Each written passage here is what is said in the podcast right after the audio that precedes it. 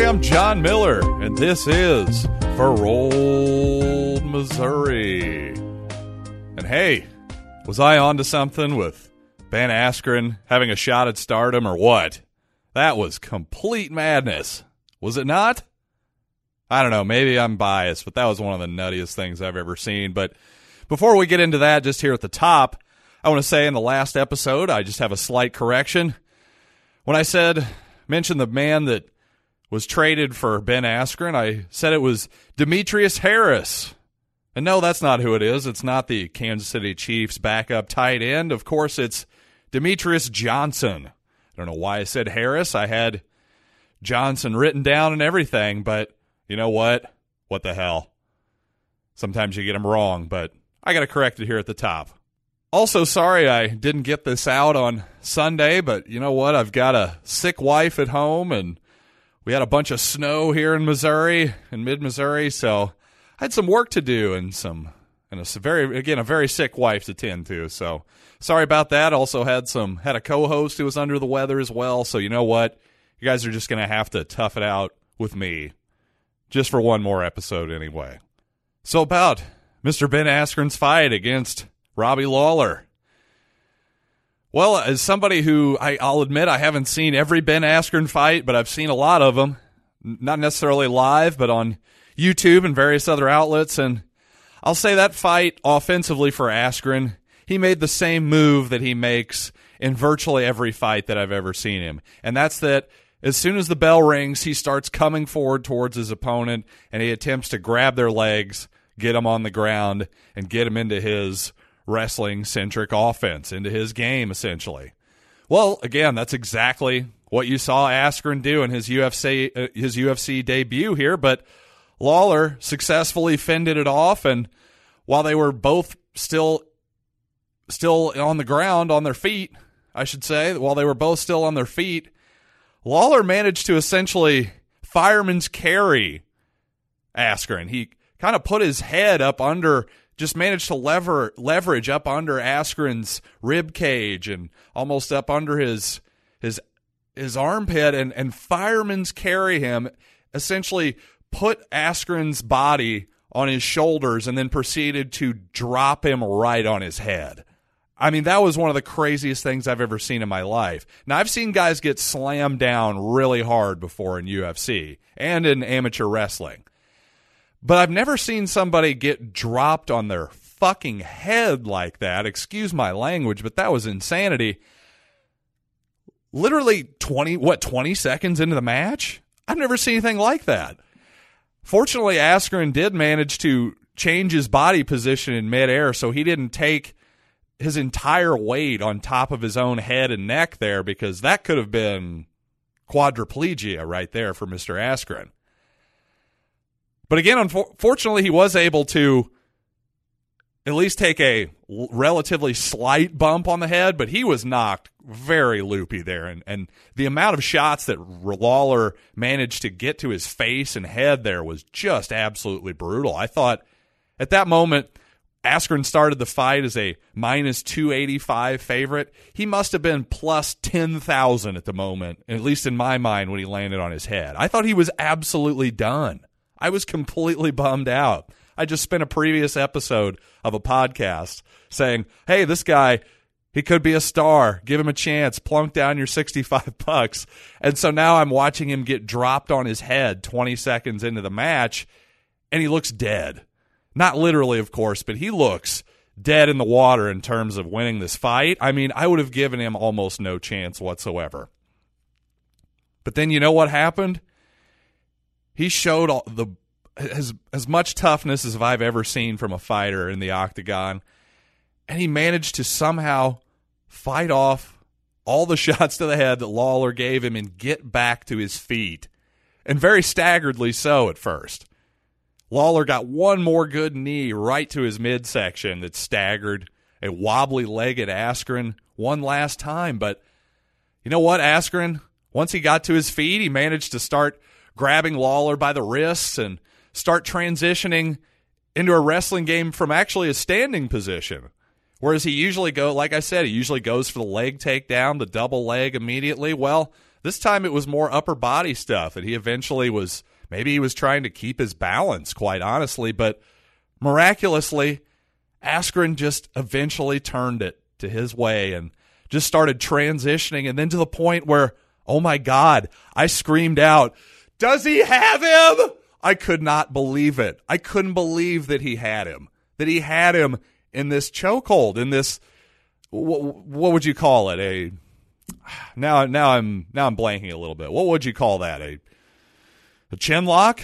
A chin lock? Yeah, I guess you'd call it just a chin lock, which he had from what I could tell, he had it up under Robbie's chin. Now, some people thought that, and including Robbie, he thought, "Hey, that was too. Qu- I wasn't out. That was too quick of a stoppage." But here's the problem: when you go back and look at the referee, he grabs Robbie's arm, lifts it up, and the arm drops. He does. Robbie didn't give him enough to continue the fight. And quite honestly, when you really look at it, where was Robbie going there?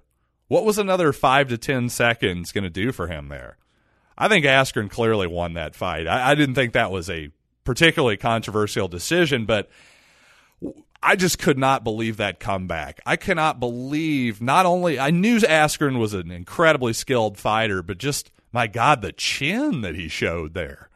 I mean, yeah, he didn't land on his chin, but he took plenty of shots to the chin. I'll I'll leave a I'll leave a link to the highlights of this fight so you can see it for yourself, just in case you missed it or want to see what I'm talking about again here, but truly a remarkable performance by Ben Askren. And if you were a person who was curious to see what he would do in the octagon in the UFC after all his time overseas and one and Bellator and various other promotions, how can you not be intrigued to see what he does next? How? to me, this guy's a draw. And the most hilarious part is the crowd was immediately booing him after the match for the stuff he was saying. And of course, Dana White was saying, yeah, I think Robbie, because of partially because of the finish, I assume, yeah, it would only be fair for him to get a rematch. And naturally, Ben's going to keep that feud with Dana White going. And he says, yeah, I'll pass on that one. Sorry, boss. perfect. Just perfect. Really, I mean, he, he's the best. Ben Askren, he just he knows how to promote himself. He knows how to get under people's skin, and for all the right reasons, in order to promote himself, in order to get to talk people into the seats. It's a beautiful thing. I think Dana White, part of him's annoyed, but a part of him is obviously thrilled too, because you know what? He's got himself another box office draw here, I think, and I think this will be a learning experience for Askren as well. I think he's only going to get better moving forward here in the UFC. I think maybe he learned that just going immediately for the double leg is a little bit too predictable, but he also showed that he's got all the skill, all the competitive will, and everything else to me to be the best in this sport. But you know what? Speaking of the best in this sport and the best of that weight class, unfortunately, did not go nearly as well for Mr. Tyron Woodley. Yes, the new welterweight champion, Mr. Usman. Wow, what a dominant performance by him. And if Askren wasn't the breakout star of the night, it was certainly Mr. Usman. And I'm saying Mr. because I don't know how to pronounce his first name. I'm sorry. What, what can I do? And you know, when it comes to Tyron Woodley and his performance, and by the way, just hats off to him for an incredible title run going back to 2016. That's nothing to turn your nose up at whatsoever. That's an incredible accomplishment for that young fella. But you know what? I was kind of reminded of Rousey's fight when she lost her championship finally. I believe it was to Holly Holm, correct me if I'm wrong, but it just seemed like Woodley met somebody that he had never quite seen before and was not quite prepared for and maybe just I don't know, maybe it had gotten old all of a sudden. It's interesting with fighters it can go awfully quick and maybe it's not a matter of being old, maybe it's just a matter of somebody hitting you in the face you know, as Tyson said, everybody's got to play until you get hit in the face.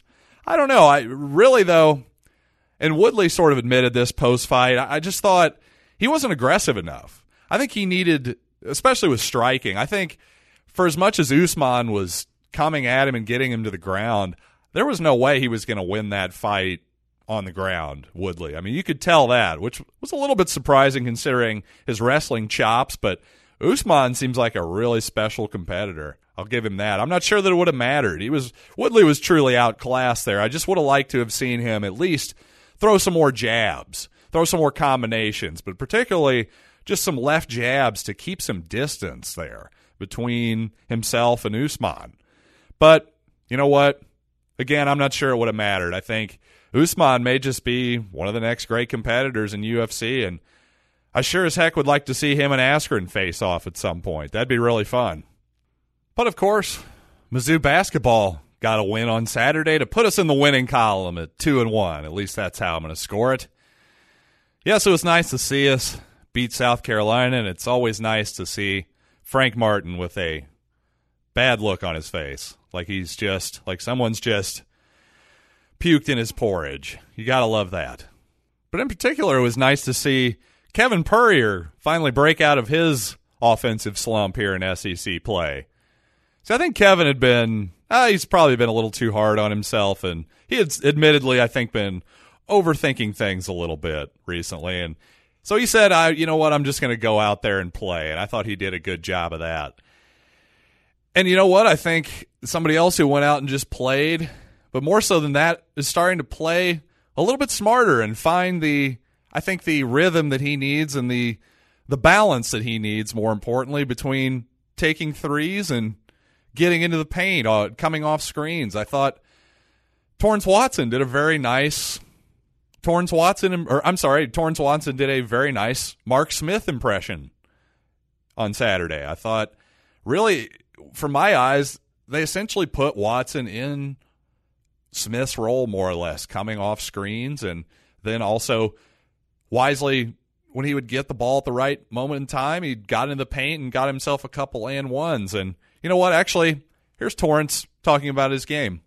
Uh, well, that's um, the help of Mark Smith, actually, uh, one of our players that's out. He's been telling me about how when he was getting guarded, the shot fakes uh, people are closing out hard, so just get to the basket, get an and one, and kick it out to teammates. Yeah, and I think that's a really important, good lesson there from Mark Smith because when you're a good three point shooter, guys are going to close out hard at you, harder, the better the shooter you are. So you can take advantage of that by using the shot fake. God knows Bobby Knight has been teaching it for years. It's still effective to this day. Again, Watson finding more offense outside of the three point line is really a key, not only for him, but really this whole team going forward. He was a big time scorer coming out of high school, and we need him to find that. And I think we're seeing some good signs there of that.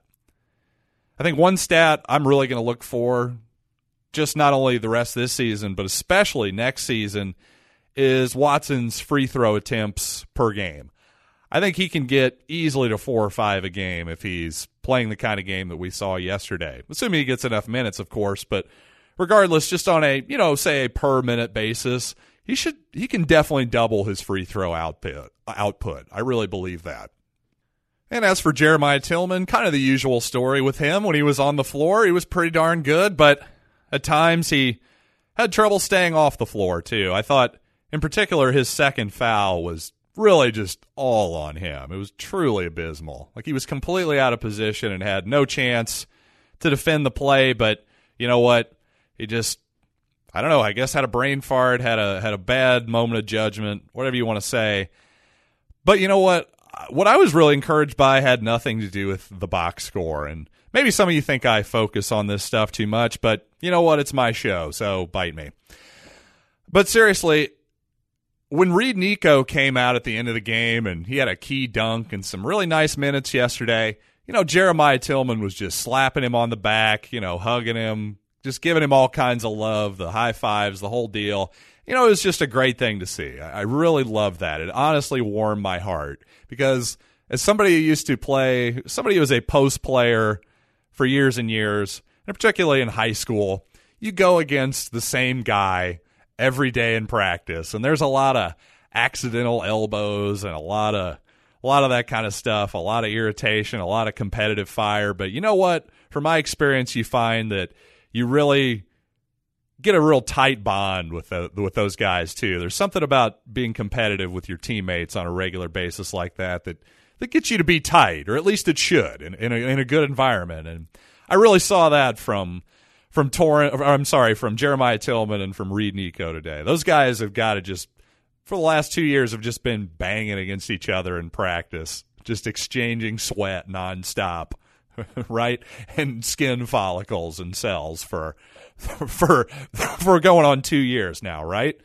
So I just thought it was I thought it was great to see these guys have uh, an obvious true friendship there, and just I don't know, just warmed my heart. What can I say? And not only that, hey, into the game.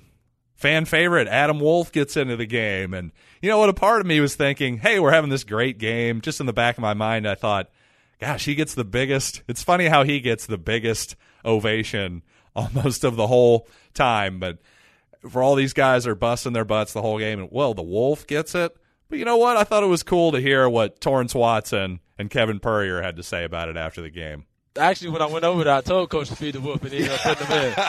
oh, okay. So you helped get him in the game. Oh, yes, Team sir. player. That's my I guy. like it. Yeah. So there you heard it from Torrence Watson. He says the Wolf's his guy, and here's what KP had to say about it. Uh, to be honest, I think Adam Wolf is probably the most popular player on the team. They absolutely love him. They absolutely love Adam around here. So uh, you, you heard the you heard the feed the wolf chant. Feed the wolf. That's right. Yeah, they, they yeah. You know that people love him around here, and you know he's very deserving of it. He's a great guy. So you hear that? He's very deserving. He's a great guy. Not a bit of jealousy from either one of those teammates there. And again, I don't know. Maybe I focus on this stuff too much, but I think it's really important when you're having a season like Missouri is having here, which is obviously not the season they wanted. In some ways, it's been kind of a season from hell with all the injuries and sort of bad luck we've had at times and blown leads and what have you. But despite all this, you've got a true freshman and a senior are both all in seemingly. And they're really happy for their teammate, Adam Wolf. Now, obviously, KP and the Wolf, they've been together for a long time, but for Torrence Watson to say that and be like, hey, I was telling him to put him in, I don't know. I, I think that all, that stuff all matters to me. Because you know what? I've seen unhappy Missouri teams before. I'm sorry, but those Kim teams did not act like this. They just didn't. And even that last team with Jordan Clarkson, that last Haith team with Clarkson and Jabari Brown and Jonathan Williams. Hey, remember, he was not happy. I'll guarantee you that. Remember when he said he transferred basically because he didn't feel like he fit in with anybody on the team? We had, and then everybody else who he didn't get along with, apparently they they decided to transfer as well. So uh, there was just not a real buy-in there ever. There was just never a. It just never seemed like a happy group, a group that seemed to hang out together. And and by the way, I saw Xavier Pinson go Instagram live with his two freshman buddies, Torrence and and uh, Javon Pickett as well. And again, again, I, I'm going to say the word overanalyze again, but I really don't think I am. I think my instincts are telling me that that this is a this is just a sign. It's obviously not. You can't just be happy and be with your buddies and think, oh well, that's that's what's going to equal good basketball. But what it what it is is it's a sign of buy-in. It's a sign of guys who are working hard. It's a sign of guys who are in this together for the long haul. And I think we're going to see a much better team here in Columbia, Missouri next year. But you know what? I'm a Pollyanna, so what the hell. All right, everybody. Hope you guys enjoyed yet another solo episode of For Old Missouri. I'm going to try to get some guests on here really soon and be a better booker and producer of my own show, damn it. That's my goal, anyway. All right. Take it easy, everybody.